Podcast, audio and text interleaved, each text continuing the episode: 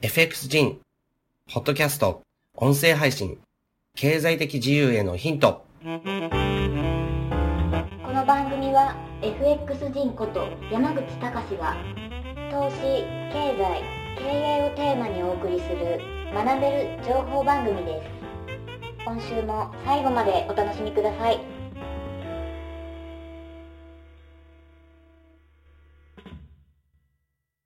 はい、えー、それではですね、えー、FX 人のポッドキャスト配信です。えー、今ですね、自分は、えー、都内の自宅です。えー、自宅からですね、録音してます。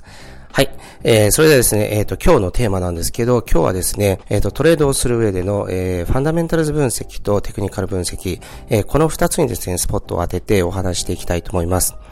あの、よくですね、あの、この二つっていうのは対比させられて論じられることっていうのは結構あるんですね。あのー、まあ、えー、っとですね、まあまあ世の中のですね、あの、アナリスト、経済アナリストとか、まあ、えー、っと、経済学者だとか、まあ国際政治学者だとか、そういった方々っていうのは基本的に、えー、ファンダメンタルズ分析っていうのをまあ重視して、まあテレビとかでですね、コメンテーターとして活躍されたりとか、っていうような場面があるかなというふうに思います。で、一方のですね、テクニカル分析っていうのは、まあいわゆるですね、個人投資家だったりとか、ファンドのですね、トレーダーとか、そういった方々がですね、重視して、まあ採用してるかなというふうに思います。で、もうちょっと具体的にお話しすると、えー、ファンダメンタルズ分析っていうのは、これはですね、この国のですね、まあ、の、経済状況ですとか、まあ、指標発表、あとはですね、まあ、景気、あとはですね、政治的な政策ですね、そういったものにスポットを当てて、まあ、こういったですね、政策だとか、えー、こういったですね、あの、経済的な、え、目標を掲げている。だから、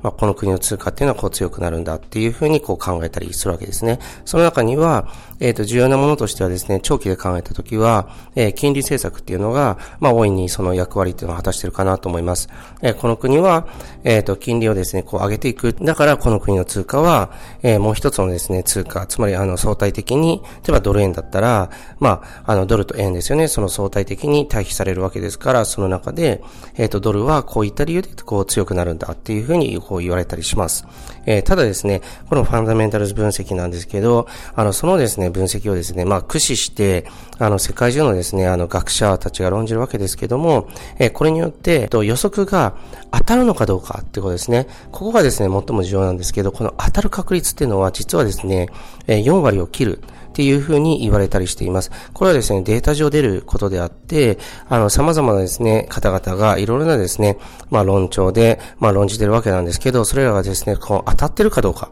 っていうのを、まあデータ分析してみると、実はですね、あの、4割も当たってないっていうデータがあります。え一方のですね、テクニカル分析ですね。でこちらの方はですね、まあ皆さん、えっ、ー、と、馴染みが、えー、あるかと思うんですけども、例えば RSI だとか、ボリンジャーバンドだとか、MACD とかですね、あの、そういったものをこう駆使して、えっ、ー、と、基本的に相場の形状からえ読み解くというようなものになってるかなと思います。で、えこれはですね、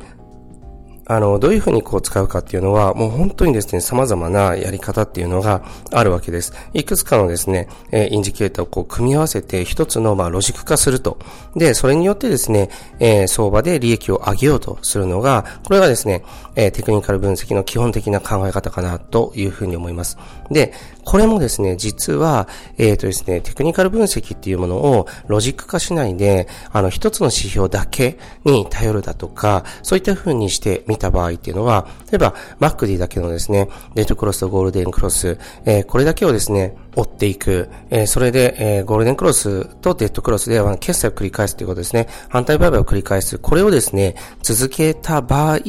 どうなるかというと、基本的には、トータルでは負けていくというふうに言われてるわけなんですね。じゃあ、あの、どういうふうにしたらいいのかっていうことなんですけど、あの、もちろんですね、個人投資家、トレーダーとかで、あの、勝ち続けてる方っていうのは、まあ、自分も含めてですね、世の中に実はたくさんいるんですね。で、たくさんいるんだけども、じゃあ彼らはどうしてるのか。で、その彼らの中にはですね、ファンダメンタルズ分析を駆使してる人も実はいるし、テクニカル分析、えー、こちらを駆使してロジック化して、それで収益を上げてるっていう人もやはりいるわけなんですね。じゃあ、あの、収益を上げる。つまり、えっ、ー、と、一定の予測を、えー、当てられる、えー、トレーダーとそうでない人っていうのは、じゃあどういうふうに違うのかっていうことなんですけど、まずですね、ファンダメンタル分析にしろ、テクニカル分析にしろ、え、それらをですね、一つのロジックにしてるっていうことですね。あの、買ってる人はっていうことです。で、ロジックにするっていうのはじゃあどういうことかっていうと、一定の優位性の高いルールにするっていうことなんですね。で、このルールにした時っていうのは、実はですね、最も重要なのは、あの、損切りをどうするかっていう、ここなんですね。で、ここ次第と言ってもいいかもしれない。あの、損切りっていうもの、まあ、ここが非常に重要でして、あとはですね、それらをえー、生かすためのですね、資金体力ですね。あの、資金管理、これが重要になるわけです。資金管理がなぜ重要かっていうのは皆さんお分かりだと思うんですけど、資金がですね、こう枯渇してしまう。えー、そうなってしまうと、あの、次のトレードで勝てるかもしれないのに、トレード自体を続けることができないわけですね。ということは、そこで、まあ、あの、負けっていうものが決まるわけです。で、資金体力っていうのをきちんと確保しているとですね、連続したトレードの負けっていうものがあったとしても、最終的にはトータルで利益につながる可能性っていうのはまだ十分に残すことができるわけです。そういった意味で資金管理っていうのは非常に重要なんですけど、あの、一つ一つのトレードで見たらですね、つまり、テクニカル分析であっても、ファンダメンタルズ分析であっても、あの、それをロジックにしてルール化した時点で、あの、機能するものっていうのは、やはりいくつもあるんですね。で、それらをですね、あの、どういうふうに使うかっていうことが重要。で、その重要なところの役目として、最も、あの、大きな、まあ、あの、役目になっているのが、えっ、と、損切りの概念かなというふうに思います。つまりですね、テクニカル分析にしろ、ファンダメンタルズ分析にしろ、結局はですね、あの、そのまま使ったら、そのままただ単純にですね、それを使ったら負けるんだっていう、ここから物事の論じるっていうのはスタートしなければいけないんですね。で、あの、じゃあテクニカル分析の時に、例えばですね、マクディを、あの、ずっと使い続けると、えっ、ー、と、ゴールデンクロス、デッドクロスで、売買を繰り返すと負けるんですよね。長期的に必ず負けるんですね。で、必ず負けるんだけども、じゃあ、えっ、ー、と、これをロジックとして何か一つ加える。例えばですね、相場が上昇の時、相場が上昇の時には、あの、例えばゴールデンクロスで買いを入れるんだけども、ゴールデンクロスの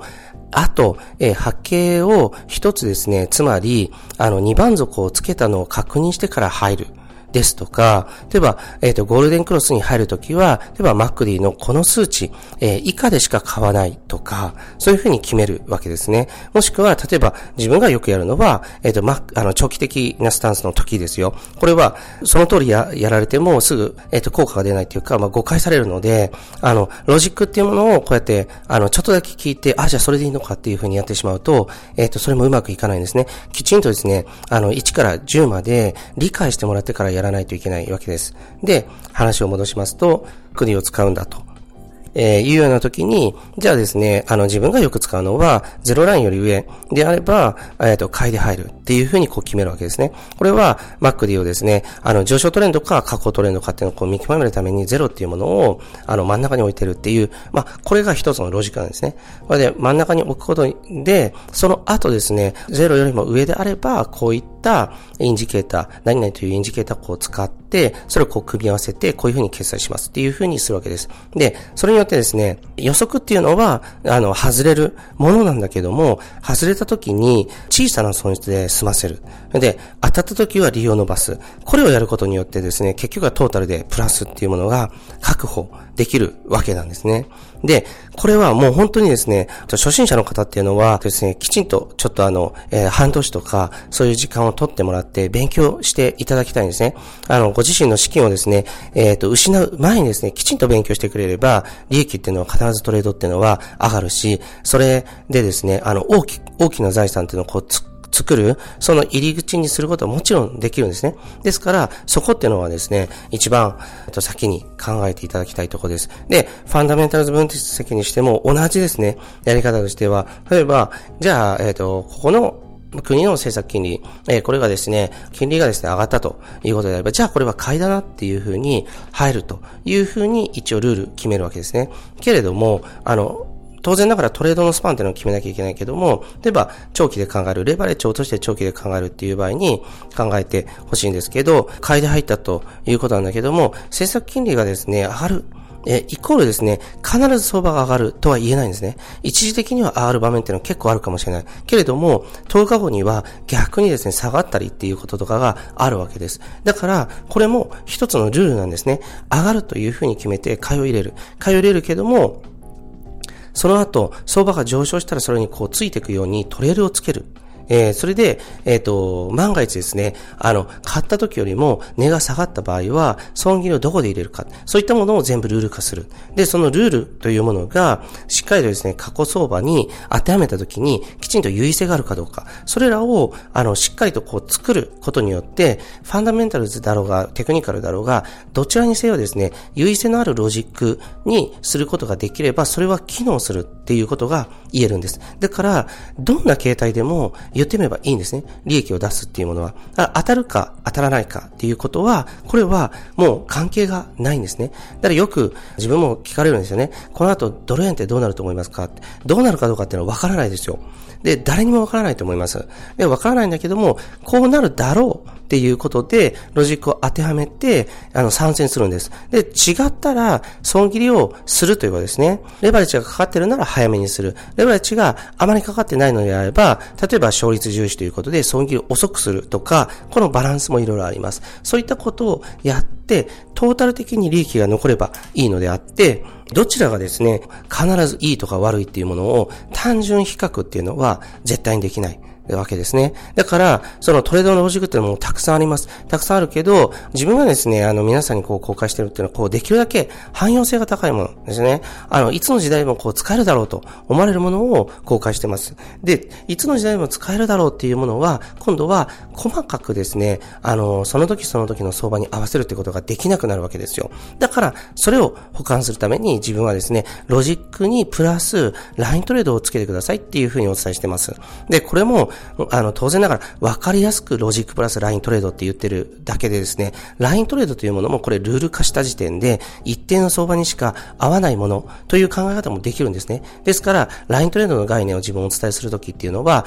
ライントレードをあのシステム的に使うんではなくて、あの目視、人間の目視っていうのは非常に重要なので、えっと、目視確認というものをこういうふうにしていく、こういうふうにして使ってほしいんですよっていうことも合わせてお伝えして、やはりですね、あの、多くの方に、にえー、支持していただいているっていう側面があるかと思います。だから、大事なのは、えっ、ー、と、ロジックというものを作るっていうことですね。ファンダメンタルズ、テクニカル、あの、どちらにせよロジックっていうものは必要ですね。で、それを活用する方法っていうのは、EA にしろ、裁量トレードにしろ、何でもいいんですね。何でもいいんだけども、そこで重要なのが、えっ、ー、と、資金管理と、あとは、えっ、ー、と、損切りの概念。ここがとても重要です。で、これら、えっ、ー、と、損切りと利確、これのバランスがですね、必ず利確の方がトータル的にですよ。一回一回のトレードではないです。トータル的に大きくならなければいけない。一回一回のトレードであれば、例えばですね、あの、勝率重視の、えー、ロジックであったら、例えばね、利確が1で損切りが2。っていうことも